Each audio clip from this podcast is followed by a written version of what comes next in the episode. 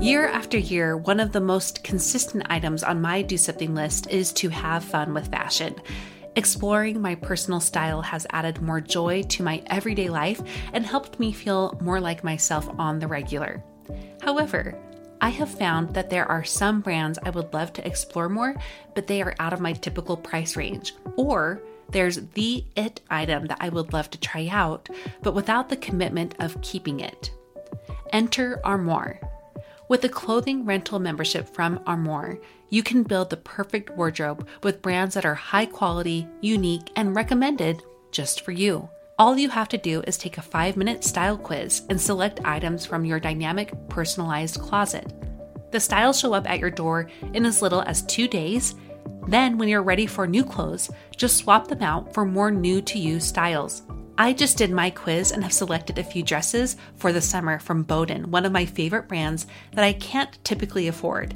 And I also got a double-breasted black blazer from a new-to-me designer, a classic item that I have been on the hunt for but too scared to commit to until I know it's the one. For you expecting mamas, for those who are working or those who are style-obsessed, who want to switch out your wardrobe with quality pieces without the designer prices, check out this woman-owned company that has your style and your sustainability in mind. Right now, my listeners can give Armoire a try and get up to 50% off their first month. That's up to $125 off. Just visit armoire.style/progress. That's armoire.style, ARMOIRE.style/progress to get up to 50% off your first month and never worry about what to wear again. Try Armoire today. Mom deserves the best, and there's no better place to shop for Mother's Day than Whole Foods Market. They're your destination for unbeatable savings, from premium gifts to show-stopping flowers and irresistible desserts. Start by saving 33% with Prime on all body care and candles. Then get a 15-stem bunch of tulips for just $9.99 each with Prime. Round out Mom's menu with festive rosé, irresistible berry chantilly cake, and more special treats. Come celebrate Mother's Day at Whole Foods Market.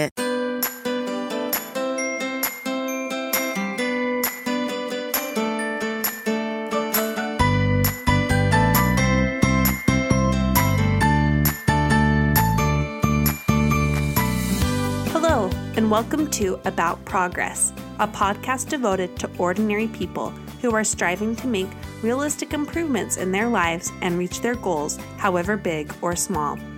We are building a community of men and women who love to push themselves, to overcome obstacles and make something special of their lives, all while maintaining a healthy balance. In short, people who know life is about progress, not perfection. Hi everybody. I am sure you are all super busy with preparations for the holidays coming up. My home is looking festive and we are drinking so much hot chocolate and listening to a lot of Christmas music. It really is the best time of year. If you haven't already checked out the Small Seeds project that they have going on with the holiday season called Light the World, please do. It really is great. Everybody can do it regardless of religion or your family situation. Just check them out on www.thesmallseed.com. Just a little plug for them because I love what they are sharing this year. We have some new listeners, which thrills me. I'm so happy to have you here. A short introduction of me so you know who I am and why I'm starting this podcast. I am Monica Packer. I am a 30-year-old mom of 3. I am a former middle school teacher, a recovering perfectionist, and now on the side, I am a writer and podcaster and a beginning interior designer. Those are things I didn't do for a long time, and I'm going to tell you why. I battled years of eating disorders as well as rounds with depression and anxiety, and those stemmed from me wanting to be absolutely perfect. And as you can imagine, I hit some very low lows that inspired me to change 10 years ago. There was only one thing to do. I had to either change or the rest of my life be completely ruined. But in the midst of trying to not be a perfectionist, I then became a paralyzed dreamer.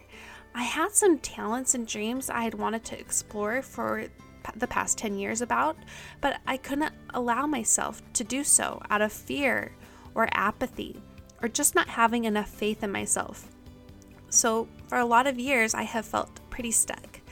But this podcast is geared to reach men and women like me, people who need a community that shows them that you can have dreams and goals, you can work towards them, you can challenge yourselves, you can improve your life, but you don't have to be obsessive, you don't have to be self-punishing in the process. Basically, I'm trying to interview the people that I needed to hear from 10 years ago, people who've kind of figured out what that looks like for them. Today, I am sharing an interview with Meg Miles from MomStrong, Utah. She is the first social media fitness guru that I found not only inspired me, but made me feel good enough as I am. Meg is all about encouraging women to find their gifts and share them with the world, and to create a healthy balance of mind and body. She posts workouts, fantastic recipes, mom tips, and the last few months she's also done an incredible interview series called the MomStrong Project. In this series, she interviews women who have overcome huge obstacles. Meg is also incredibly well-rounded, hardworking, and ambitious, but there have been times in her life where perfectionism and the comparison trap made her feel totally insecure and led to her hiding her gifts. Meg shares more about this, as well as her interview series and her incredible wisdom that she learned it really looks like to maintain a healthy balance in your life. On to the interview. Hello, I am here with Meg Miles. Hi, Meg. Hi, how are you, Monica? I'm so great. I'm so glad you're on here today. I know a lot of people will know you from your Instagram account. Can you tell us a little more about yourself, though, for those who do not know you? And your blog as well. People should know you from there. Yeah, so thank you so much for first having me on. I'm really so humbled to have been chosen. And I'll tell you a little bit about myself for everyone listening. Just my husband and I, we live in Salt Lake City. We're right by the Utah mountains. We have a little one-year-old girl named Ellie, who we just adore, you probably know from my Instagram. She's so cute. I work just part-time as a pediatric nurse at a children's hospital here. And my husband works full-time and is also doing his master's degree, so we are very busy. Wow. I'm also a personal trainer and just run my own little small business called MomStrong. So that's just kind of on the side, and I think that most of the people that what I'm really known for, I guess, is just my social media accounts involved with many different things that promote holistic health, and really empowering women to just be their confident selves through health and wellness. So I hope I'm known for just being a body positive voice in the community and just someone who really believes in confident and smart and capable women. And, you know, I really value women in the society. And so that's kind of my focus. And then on my Instagram, I kind of do everything under the sun involving health. I do a lot of at-home workouts that moms or women can do with their busy lives. I do nutrition, just healthy recipes, little tidbits of my motherhood journey, and kind of everything under the sun there. So that's me in a nutshell, I guess. I want to go back more to more of your growing up years. I want to know what makes up Meg, because you have so many talents. And with that, you have such a great work ethic. I mean, clearly you could not be a nurse for one, you know, without having a great work ethic. It takes so much to become a nurse and then a mother and then a trainer, you know, all these gifts that you have. Have you always been a go-getter? That is so nice of you. I would say that, yes, I've always been a go-getter. I don't love wasting time, and my husband will probably agree that I have a hard time sitting still. Yeah. And this is sometimes a bad thing when you just want to watch a movie. And sometimes I just like being busy. I like being involved in things. So I would say, yes, from the time I was little, I just remember doing a lot of goal setting from the time I was young and just kind of always being a little bit of a dreamer.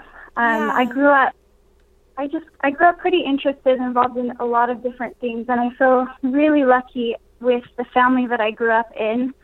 And I really think that I give credit for my work ethic to two specific things, one being my family for sure. My family, I have four other siblings, and then my parents, who really are just some of the most hardworking people I know.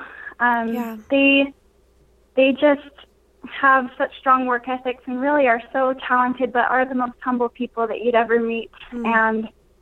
And I grew up in a pretty great environment where it was really safe for us to learn, but also to, it was really safe for trial and error, really safe for us to fail. And yeah. I think that was a big thing that my mom always pushed, was that we would at least try to do our best, whatever that was. And it was okay to fail, and that we kind of learned from failure. So that was one thing that really, really impacted me growing up. I would say number two would be just being involved in athletics and sports teams. I know that might sound silly to someone who maybe hasn't done that, but I really learned a lot of things about life from just the game of basketball and from the sports that I was heavily involved with growing up, and just having a strong work ethic and learning to work as a team and learning to push myself to be better. And so that was, I feel like that maybe comes, I feel like I get a little bit of my go-getter personality from those two things.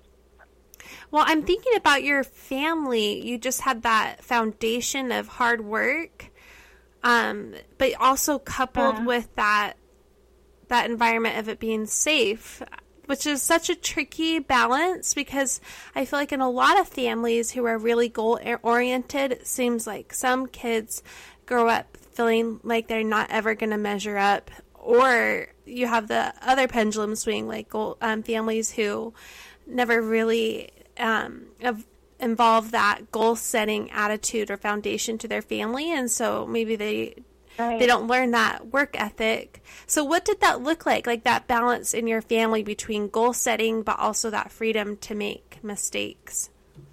Yeah, absolutely. I think there's something that my mother did that I hope to do with my children, and it's that she never pushed me to do one thing over the other. I think that sometimes as a mom, it's kind of easy to think, oh, I hope that my child does this or that because I love this or that, you know. And sometimes I see kids that are pressured into doing something that they ultimately end up not liking because they feel so much pressure to do it. So one thing that my mom and dad both did was they just let us, you know, explore a lot of different things. And we kind of ended up picking our favorite things to end up being more passionate about and working harder towards. And that's something that I really give a lot of credit to my mother. I just can't say enough about her. I really can't aspire to be anything greater than her. She just really encouraged me to pursue my goals and to dream big. And I hope to do the same for my little ones. So I want to talk about your more recent ventures. We already touched on that a little bit, your fitness Instagram account, your group exercise classes you do, the training. You also do meetups with moms just to go on hikes and have a speaker at the end, or you teach some things at the end, and your blog and your interview series. There's so many things you're involved with right now that I think are changing people's lives. And I wanted to know if these were things that you had dreamt about doing for a long time, or did they come to you in some inspiration, and did you go for it really quickly? Yeah, that's such a great question. I love kind of looking back and seeing what events have led up to now. I am in such an exploration phase right now, and I'm really loving that. I feel like when people ask me what I'm doing, I'm like, well, I kind of am doing just a lot of random things. And I don't know, I think that this is just a phase in my life where I'm really exploring and, you know, involved in a lot of different things. So this whole idea really has been dreamt about for at least 3 years.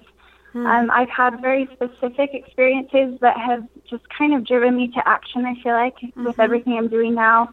I wanted for a few years to head up some sort of group specifically of women, because I just feel so passionate toward helping women feel confident. Then in this group, I just wanted to be focused more on preventative health care and just a positive community-based group. I have a lot of passion and interest in all different areas under this umbrella, so I just kind of thought I couldn't quite figure out how to put them all together, really, until Ellie was born last September. And I, for some reason, when she was born, it was like everything clicked. I finally knew the direction I wanted to go. I created a name, and I just kind of started there. But it's been something a long time running that I've really had in my head for, at least 3 years or so.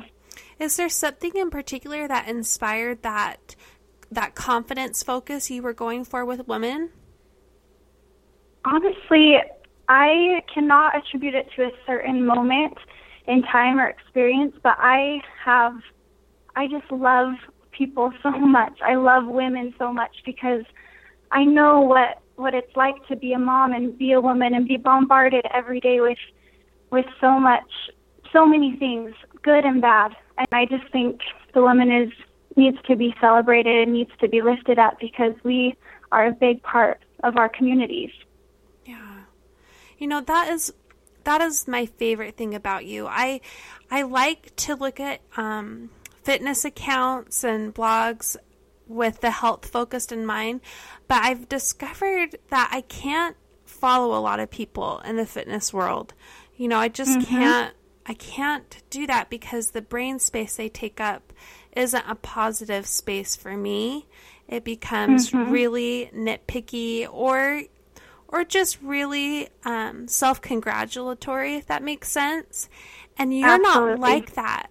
Like you are the opposite of that. It's all about building confidence in yourself, sure, but building confidence in others, I think, is your absolute sole focus and what you do on social media. And I just have to tell you, I love that about you. Like, what you post, from your workouts, your foods, everything is doable, but also for the true confidence and real health in mind, not just like appearance-based. I know I went on a tangent there. Yeah. Wasn't going to do that. No, thank you. Thank I want you so to much. Yeah, you know what, Meg? I want to know how do you balance that? Because most social media just wants to see the pretty, and I want to know, you say on your site, being healthy is living in balance, and how you often say that being healthy looks different for everyone. And I want to know, how have you been able to strike that balance between encouraging health and fitness and improving themselves and also accepting themselves? Yes. Oh, thank you so much. That really means so much to me because that's really my sole focus. I have a lot I could say about this. And when I first started my Instagram account, I kind of did the same. I mean, I looked at many other accounts similar to kind of look for inspiration. And like you say, I really had a hard time finding a lot of accounts that made me feel uplifted and made me feel motivated. And so I thought, is this possible to do this, to have my focus outward while still growing a following? And, I found just so many accounts of scantily dressed women everywhere, just plastered their bodies everywhere over the internet. And I thought, does that motivate people? Does that make people feel good about themselves? And for some people, maybe that is a motivation. But for me and for many people that I know, when I see that, I think to myself, that woman is so much more than that. Yeah. Why do we have to do that? And, every woman is so much more than what they look like on the outside. And like you say, being healthy really is, it looks different on everyone. It's going to be a lot more than just having a six-pack or having this certain percentage of body fat. It really is so much more. And I have to say that actually during my pregnancy, which was, a struggle for me physically, mentally, emotionally, everything, I thought, by the end, there was not a moment that I could think of in my life where I was more proud or had more respect for my body than when I was pregnant with Ellie and when I was able to give birth to her. And I just thought, that is amazing. Our bodies are absolute miracles. And I hope that can set me apart from other fitness accounts, because I hope to uplift people. And if I'm ever moving in the wrong direction, I hope someone would speak out and let me know. But so far, I've really just received a lot of positivity, and that really makes all the difference, all the world to me. It makes it worth it. Well, I think, you're talking about when you were originally looking for accounts that motivated you and your health. I For me, when I have seen those accounts you're talking about, the motivation as a viewer for me comes from a bad place, like of not accepting myself or just trying to punish my body for not looking like that. And I feel the opposite with yours. And you're every bit as inspiring, even just with your body. I mean, you could post those photos every day, all day, and that would be very motivating because you have a very healthy, beautiful body, but it's your heart that I think attracts people. And I wanted to know if there was anything that helped inspire that focus for you. You talked about your daughter a little bit and just that general love of women and wanting to empower them. But was there anything else behind that? Yes, I think, I think that a lot of it came from being, honestly, up at the hospital working with little kids. I see so often just kids coming in with really poor body image at a young age. Oh. And not only do I see a lot more obesity in children and diabetes and that type of thing, but you also see kids coming in that are, you know, less than 10 years old with suicidal thoughts and actions, and you see really hard, tough things that are just heartbreaking. I really was impacted by this because, you know, I think that as women, we are so naturally nurturing and caring, and our focus is so often outward that we oftentimes forget about ourselves. And so I just think my what inspired that focus for me was kind of seeing the need for women just to have good information out there and a place where they could go to get some inspiration and motivation to take care of themselves so that they could also take care of their kids. I think that, you know, none of us really have time. That's the problem. We all are so busy.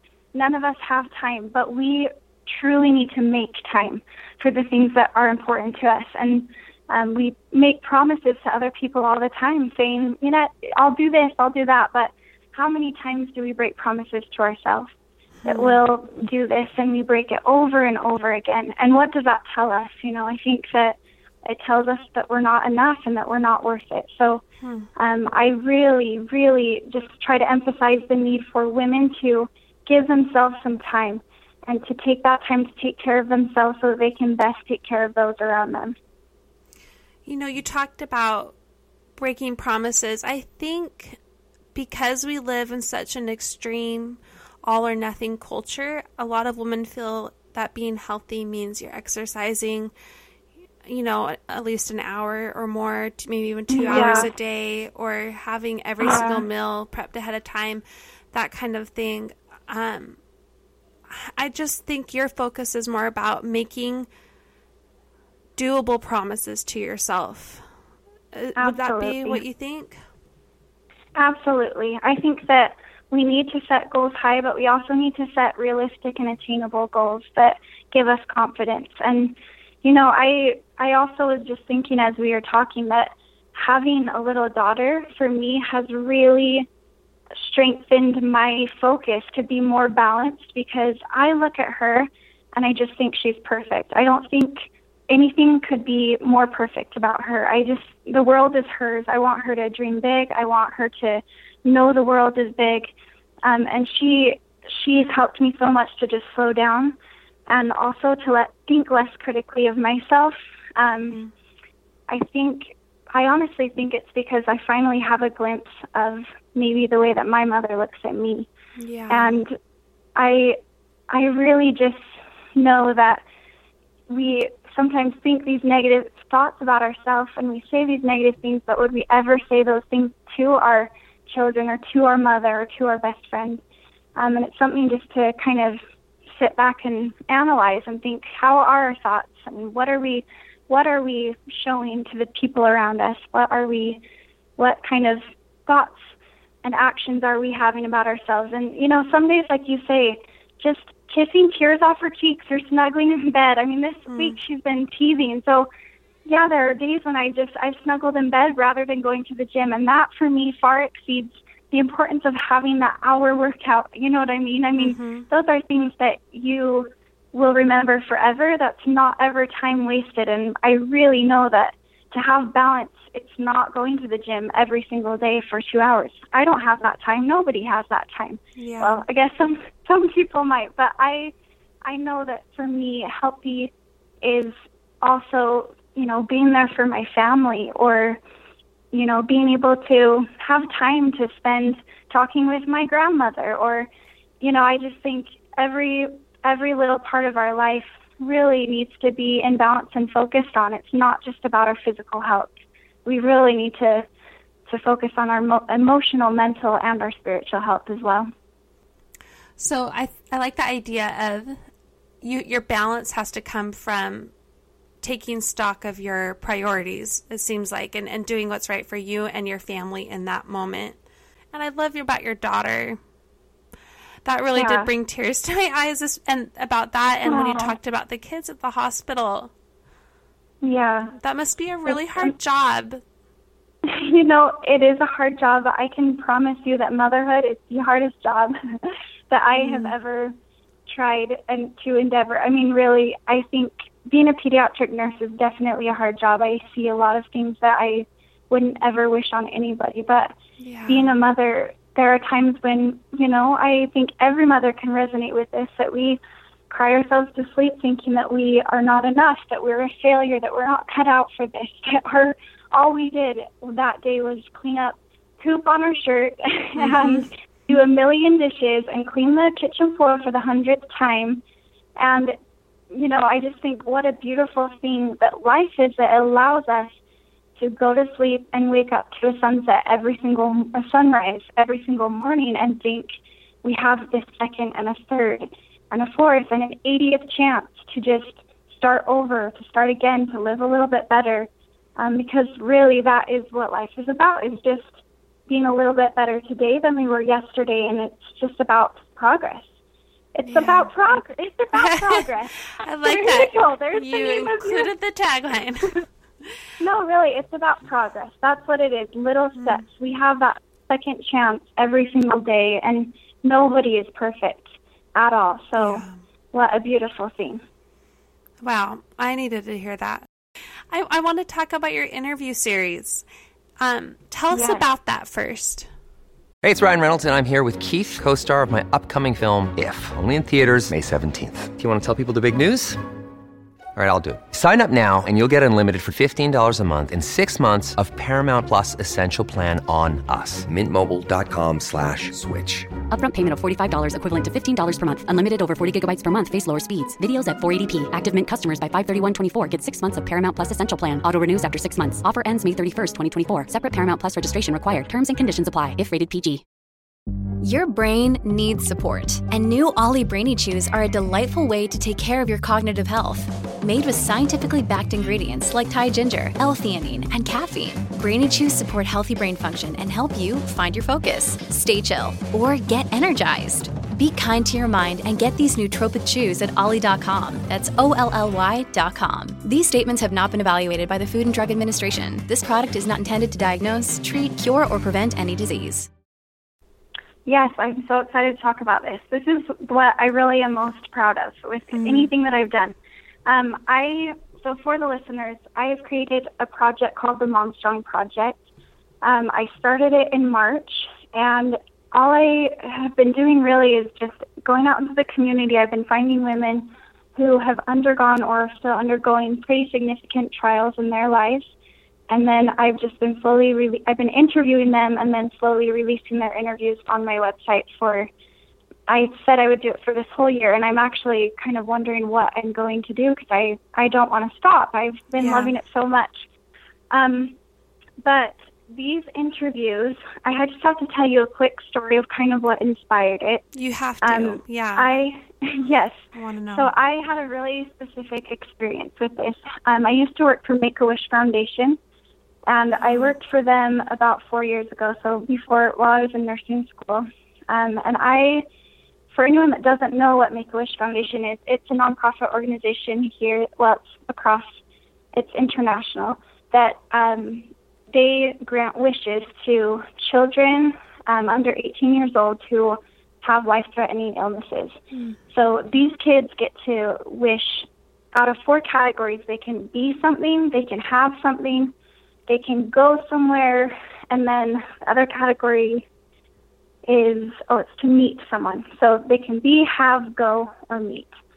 So this one particular child, I remember her name was Mia Bella, and I'm actually I'm going to try to track her down for an interview because I'm sure that she'd be up for it. But she was probably around the age of 9 at the time, and her story was that she received a heart transplant from a little boy who had been in a car accident. So she had the opportunity to come to Make-A-Wish and make her wish, and it was to be a marine biologist. So we thought, what a cool wish. We got working on this wish, and we are going to send her to Canada to fulfill this wish. And she called us up one day, and she said, you know what, I'd like to change my wish. And we said, that's totally fine. What would you like it to be? And she said, I would actually like to give away my wish to this family who gave me my heart. Oh, my gosh. And, sorry, I get emotional telling that story because that is the kind of child that I really got to work with at Make-A-Wish. And these were kids that were going through things unimaginable. And just what a privilege it was to work alongside them. So when I left there, I just thought, first of all, my heart was torn to pieces because I'm like, here I am working my dream job. I mean, this is just, I left oftentimes just in tears. I was so inspired by every person that I met there. So when I left that place, I just thought, you know, I need to do something with my life that involves people's stories, because people are so amazing. And so, you know, that's kind of where the idea started. And then from there, I've just kind of thought of a way to do it in my mind. And like I said, back when Ellie was born, it just kind of came. I thought, I need to do this. And it's been just an incredible journey that I just will never forget. I mean, every person that I've been able to interview is just amazing. And I can't say enough about each of those interviewees. So it's been amazing. How have you found who you've interviewed? So I really just started with a woman named Liz Lancaster. She was in the Columbine High School shooting, and my mom had heard her story at this event and then just said, you know, I think you should start with her. So she gave me a chance. She's really special to me because she really was the first person to kind of believe in this project.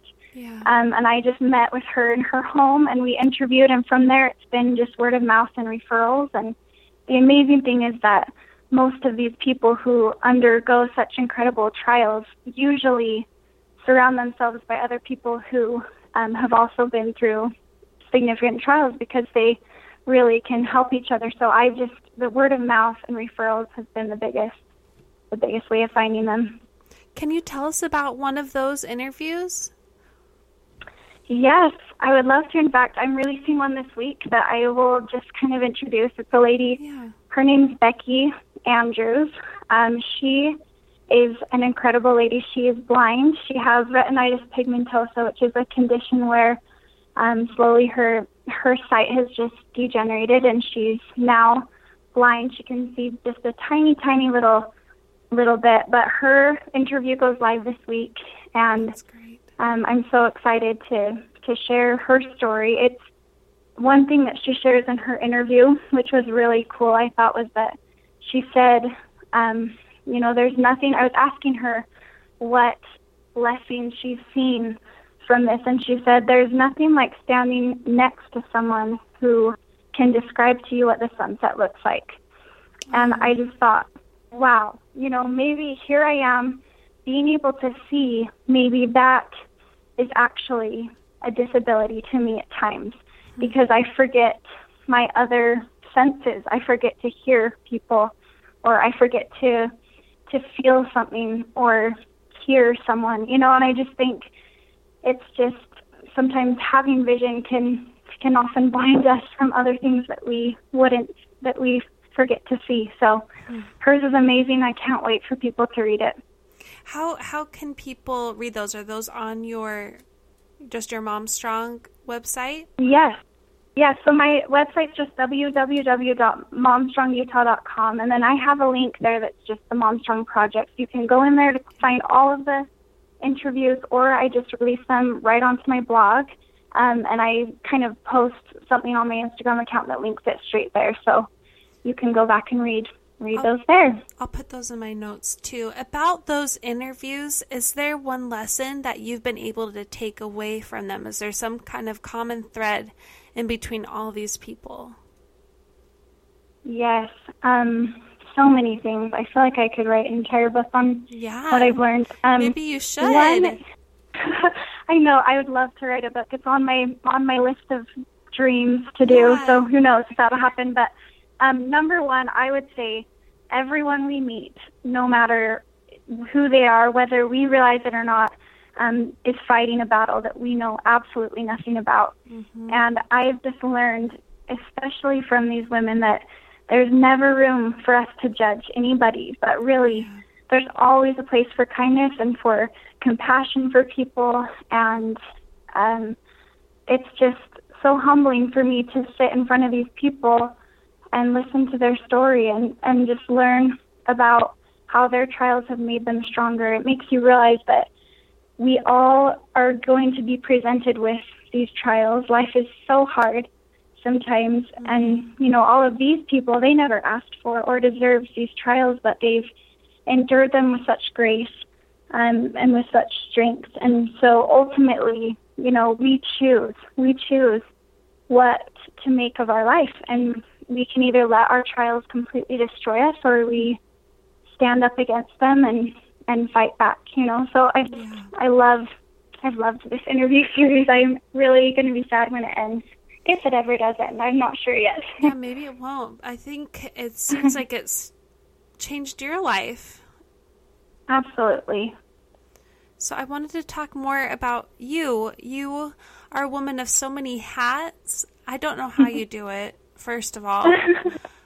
Oh my gosh. I am so impressed with doing all these things. Have you ever failed in reaching your goals, or have you had to drastically change ones that you made for yourself? Oh yes. I learn best through failure. I will honestly say that. I feel like I perhaps failed more times than I've succeeded in my life. And hopefully at some point the ratio will switch in my favor, right? Yeah. But no, I want to really focus on the power of failure. It's such a powerful thing if we let it. And I kind of wanted to move into talking a little bit about a specific obstacle that I face every day, and I really used to face a lot worse, and that's perfectionism. Yeah. I love, first of all, that your profile on Instagram says recovering perfectionist. Yeah. That phrase, I would say that kind of describes me too right now. I definitely have come a long ways. I have a pretty competitive nature, and I think that it comes a lot from just athletics growing up. But I innately know what I'm capable of. So if something doesn't seem quite adequate to me, I will work on it. Until I feel like it's just right. And, you know, perfectionism has been one of my biggest strengths, but also I think one of my very biggest weaknesses. Yeah. When I was young, I took a lot on myself. I really was hard on myself. And I'm talking about mostly just in high school. I really struggled with perfectionism. I feel like this is a little bit difficult to say and to kind of get my thoughts together about this, because I don't want any of this to sound boastful. And I really come from a very humble spot when I say all of this, but I want to share this message because I know that there are others out there who struggle with perfectionism. Yeah. And I just feel like I, just like anybody else, have been given a lot of unique talents and gifts. And in high school and growing up, I seem to just kind of excel in a lot of different areas, especially school and sports. And I don't want that to sound boastful, but I just knew how to work really hard. So I remember a specific experience that I had, and it was right before high school, where just we're all kind of in that vulnerable stage. And my friends and I were invited to a basketball camp, and I got invited to play with the older teams because I just kind of had a natural knack for basketball. I worked really hard at it, and I was pretty good at it. And I remember just overhearing a conversation from some of my friends just speaking so negatively about me. And because of that, and I don't know if it was, you know, out of jealousy or just the plain old need to gossip that we kind of had that age. I don't know. Yeah. But it really impacted me, and it was kind of the first experience I had with something similar to that. And I had many other experiences after that that were kind of similar, where I felt like I sometimes got talked about because I was good at something. And there was just a time in my life when I remember telling my brother, my younger brother, I just remember telling him I wish I didn't have that internal drive that motivated me to work and work and work until I could, you know, be good at this or that. And I had a lot of shame for things I was good at sometimes. I know that sounds kind of odd. No, it doesn't. And it's hard to explain, but I think how silly of me now, just, you know, I now think of that and think how silly of me to think those things. But at the time, this perfectionist in me just really hurt me and hindered me. And in high school, nobody would have ever known. I was very confident on the outside. You know, I was a student body officer. I was involved in being a captain on a lot of sports teams. I was a 4.0 student. I had kind of everything that you would think on the outside would make a confident person, but on the inside, many times I was just crumbling. Mm-hmm. And nobody would have ever known that. And I remember coming home from even friends' houses and just crying myself to sleep, just thinking I'm not pretty enough, I'm not good enough, I don't have all the material things or the nice clothes or the things that my friends have, and I beat myself up so often for that. And now I just think, you know, I mean, it wasn't until college that I went and studied abroad in Spain and then backpacked around Europe, and I was 20 years old, and I really just learned so much about myself from just being able to unplug a little bit from the world. And all I really had was a suitcase to live out of, and no cell phone, no computer. And it was one of the greatest experiences of my life. And I just thought, you know, this is who I found out who I really was. And I realized that by hiding and shaming some of those talents or gifts that I had, I was really only hurting myself. And so really, to anybody out there that struggles with perfectionism, first of all, you are enough, and you don't, you know, being perfect is not something attainable in this life. But also just that we need to shine our talents and gifts on the world. We need to use those for good. And we need to be a little bit kinder to ourselves. And just now, having that perspective, I really can focus those perfectionism motives to good and positive things. And I hope I can always know who I am. But it came from really learning to face and overcome those weaknesses of mine, and learning to just be able to accept who I was, not perfect, flaws and all, you know. So perfectionism for you, there's both sides to it. There's a good side about being driven and working to improve yourself and others, but there's the bad side that you were talking about, that internal shame, I think, about telling yourself you're never measuring up, and that can turn real bad real quick, right? Absolutely. Yeah, for sure. So was that study abroad the turning point for you towards trying to seek the balance of striving for betterment, but also accepting yourself? Or was there another thing? Absolutely. I mean, honestly, I think that was the turning point that I can, you know, point out right there in my life, that I kind of realized that. And since then, it's just been little things that I've learned to do that really helped me to just be kinder to myself. And I have this quote. I wasn't going to share this, but it's my favorite quote. And it's by Marianne Williamson. She's a renowned author, and she says, and this is a quote I've had on my wall forever, for a long time, because it really resonates with me. It's, she says, and I hope that I can quote this by memory, "Our deepest fear is not that we are inadequate. Our deepest fear is that we are powerful beyond measure. we ask ourselves, who am I to be brilliant, gorgeous, talented, and fabulous? Actually, who are you not to be? Yeah. We were born to make manifest the glory of God that is within us, and as we let our own light shine, we unconsciously give others permission to do the same. As we are liberated from our own fear, our presence automatically liberates others. And I love that so much because, you know, as we let our own light shine, we really unconsciously give others permission to do the same. And I really believe in that, that yes, we're not perfect and we're never going to be perfect. There will always be somebody better at whatever it is. But we are enough as we are, and we are created to be us because that's the way it was supposed to be. And we just really need to let our own individual and unique light shine to those around us, because that's how we change the world around us, is by using our own gifts and talents and that nobody else has. So I love that. I do too. That is really one of the best quotes out there. So yes. I'm really glad you talked about that. It's trying to see what can you offer yourself and your family and the world, and start to just try to figure that out first. Maybe that's the first step. Right. And I think that the first step, like you say, is just to start. I remember thinking back before I started any of this, I thought, well, I don't have this or that. I didn't even have my personal trainer certificate yet. And I thought, but I really want to do this. I love this. And so I remember coming across that quote one time, just start. That's all it said, two words. And I wrote that in my notebook. And I thought, that is the key to progression, is just starting wherever we are.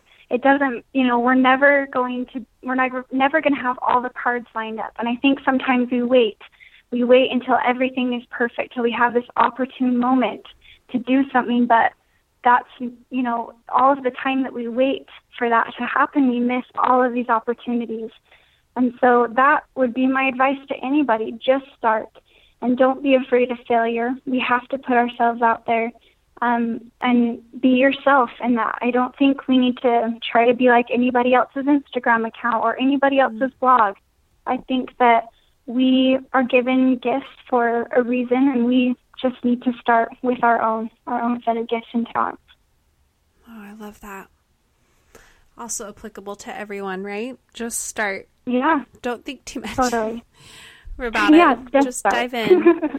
So you talked about how every day you have learned, as part of your recovering from perfectionism journey, you've learned to every day be kind to yourself.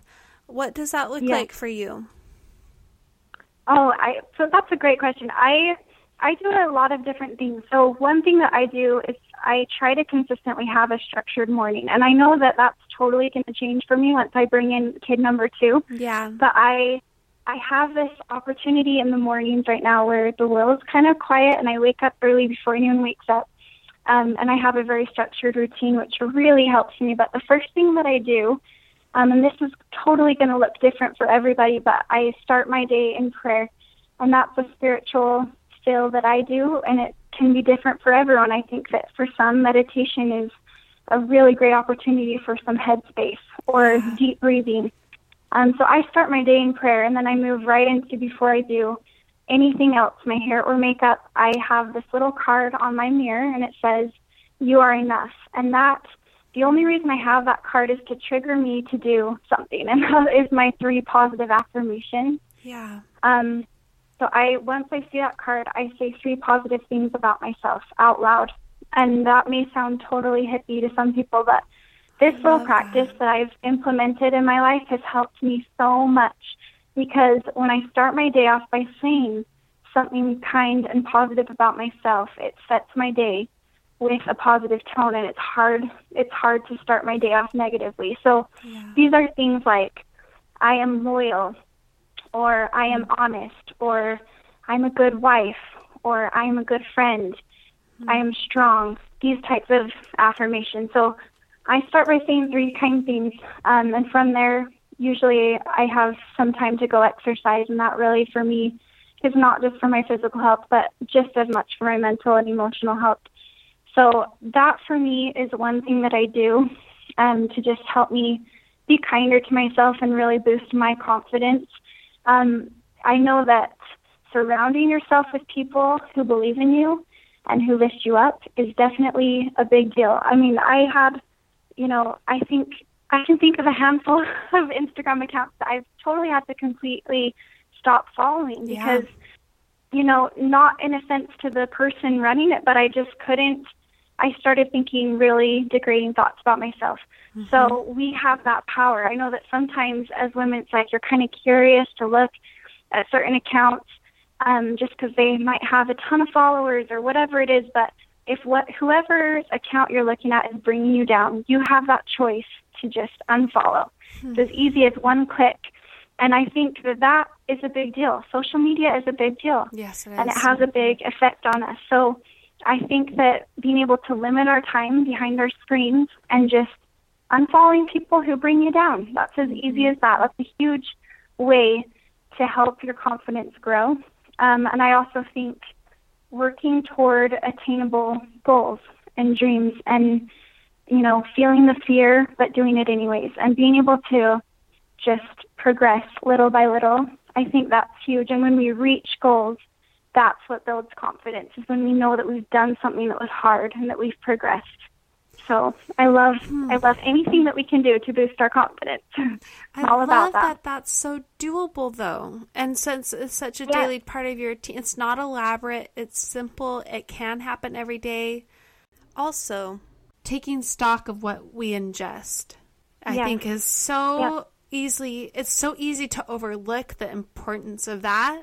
And I love that you talked about that. I wish every woman would do that. Just regularly take stock of what you're looking at every day and how often you are too. Like, how often are you pulling up those apps on your phone to places that just either numb you or make you belittle yourself constantly, and cutting, you know, maybe whole apps out, but also maybe just certain things you're following that aren't building you up. I love that you talked about that.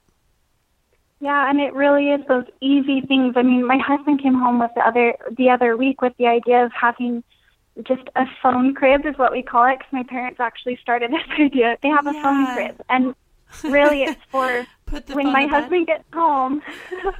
When my husband gets home from school, he, you know, it's 9 o'clock or whatever, we put our phones both in there. And it sounds so simple, but it's made the biggest difference even in our marriage, because instead of scrolling and sitting there and saying, okay, good night, and you realize we've just been scrolling on our phones for a half hour, we actually are with each other, and we talk about our day, we talk about what's going on. It's such a refreshing time to just be. And to be in the present. I think that just so oftentimes goes missed. We spend so much time on our phones now, and we forget to just be in the present and to be okay with silence and without all of the you know, things that are going on in the world. I think it's so good to get away from that too. I'm gonna steal that idea. That's great. You've talked about goals a couple times. I liked how you talked about your daily rituals to be kind to yourself. Are there daily rituals with goals, or do you do that like a weekly thing or a monthly thing or yearly thing? How do you go about setting your goals?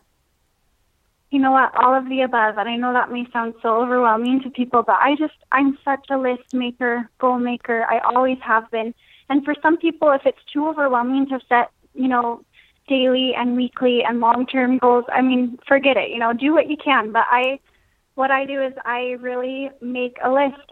I have a daily list of things, and I don't think of this list as things I have to do, but it's just, I like it there so that it keeps me on task just keeps me on task. I mean, that's really why I have it, for good time management. But I have goals that I make weekly that are just kind of simple, random goals. For example, this week I've been listening. I don't know if you listen to Happier by Gretchen Rubin, that podcast. Yes, I've listened to that a couple times. Yes, I listen to it every week. It just brings me so much happiness because they talk about these happiness hacks or habits that you can try.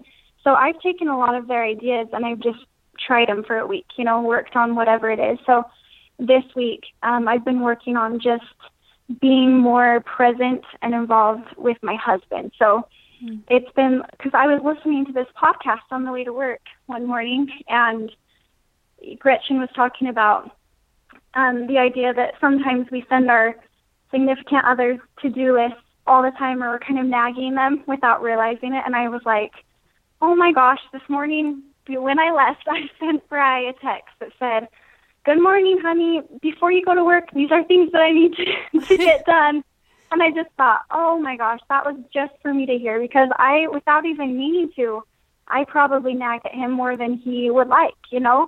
And so I just have been focusing more on just sending just nice texts of how are you doing? And I'll call you at lunch, let's talk. Or kind of back to, you know, when we were dating, where we just kind of texted because we loved each other, and just really focused on being there for him when he gets home and asking how his day was. And that is my goal this week. So it's been awesome. And I kind of just pick a random thing like that every week. But I also have long-term goals that I am working on that are professional and personal. And so, yeah, I kind of work around different time goals, but I love it. I'm a really goal-oriented person.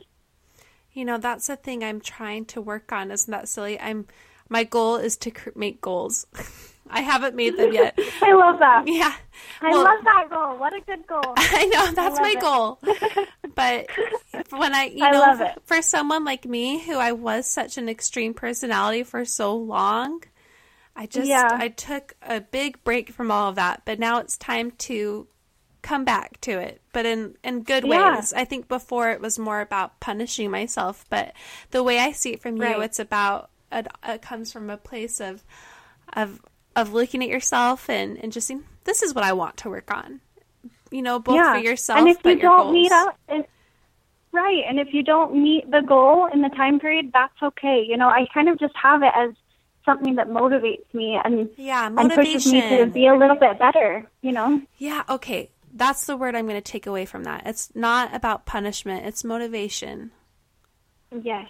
Okay. All right, I love that really helps me. So I just have two more questions for you. I want to know, what would someone be surprised to learn about you?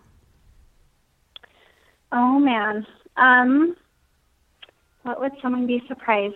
Oh, I didn't think of these in advance. I should have thought of these. Don't worry. Honestly, I feel like I'm kind of living out my dream job right now. But if I could have another dream job, it would be that my husband and I could be just like Chip and Joanna Gaines, do a show, Fixer-Upper, and just design spaces on a budget. Wouldn't that be fun? Oh, that sounds like a dream. I love interior design. I seriously, I almost did it, but I kind of felt the need to go into the health world. But I collect magazine pages. I draw up blueprints. Just for fun. I seriously am such a nerd about it, but I love it. That's something that I would do. That's so great. And the last question is, what have you learned about yourself in the last 10 years? Oh, I think I've learned to stop caring what people think and to just be myself. And I think that I've started just having more of a true appreciation and really just a deep love for people in general, of all walks of life. I feel like the older I get, the bigger my heart grows. I just have such a love for people. It reminded me when I was talking, I interviewed a 99-year-old woman named Barbara Tanner for one of my interviews. She was so cute. And I just loved sitting with her. She was the sweetest lady, but she looked at me in the interview and she just said, "You'd like to change the world, wouldn't you?" And you know what? I looked at her and I just thought, yes, I would. And isn't that all what we want to do, is to change the world around us? And that is by using our own gifts and talents. That is by using our heart and, you know, our confidence and everything that we have that's bottled up inside of us. And I really believe that people are good. And, you know, we see a lot of bad things and scary things in this world, but I know that most people are really good people and people who want to change the world. And so anyways, I think that of you, Monica. I think this is going to be an incredible journey for you as you interview people, and you are doing just that. You're changing the world around you, and that is exactly what life is about. And that's what makes it meaningful. Thanks, Meg. You know what? It's going to be selfish of me to say this, but I feel that doing this so far, it's changing my life. You know, it really Absolutely. Is. I get so much out of each interview. I know I cannot end this better than what you just said. And I just want to end it there. Thank you so much, Meg, for this wonderful interview. Thank you so much for having me on. It's about time that I sit in this hot seat, so I'm really grateful for this opportunity. Thank you so much. Wasn't that a great interview? I just wanted to know more about what you learned from Meg's interview. So if you'd love to share with me, please do so on Instagram or shoot me an email. My email is packerprogress@gmail.com. Something I learned from Meg is that when our motivation is based on what other people are doing, we will never truly progress in a valuable way because we will never feel that we measure up. But when we take stock of our own gifts and what we want to make of our lives, our motivation can be more internal and lead to real progress. We can be inspired by others, we just can't measure ourselves by them. Meg, you are that inspiration for me. If you haven't, please check her out. I've included links to her sites on my blog, and my blog is www.aboutprogress.com. If you'd like to see more of me and what I'm up to, you can read more on my blog or on my Instagram. My handle is aboutprogress. And you can also nominate people that you think should be on this program. I would love to hear from more, so please do so. I know that some of you hear these interviews and may think that you don't have anything noteworthy to say about your own lives because maybe you don't have a ton of followers or big projects that you are working on like some of the people I've interviewed. That's not how I want you to feel after listening to these podcasts. My whole goal is to share people who have had to make sacrifices in order to live a balanced life, one that includes pushing themselves to do what is right for them. And you know what? That looks different for everybody. Next week, I am interviewing a dear friend who might not be that visible to the world, but who has a strong center of what really matters to her. Her name is Aubrey Greenan. Aubrey is a classically trained opera singer. She was trained at one of the top programs in the country, but she ultimately chose her family over a life of fame. She shares the why behind that and more about how she still uses her love and gift of singing. I hope you can tune in next week, and if you love what you hear, please subscribe and share it with someone you love. Thank you for listening, and take care of yourself.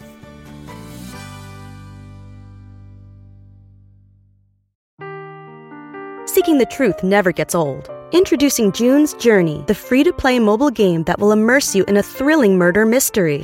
Join June Parker as she uncovers hidden objects and clues to solve her sister's death in a beautifully illustrated world set in the roaring 20s. With new chapters added every week, the excitement never ends.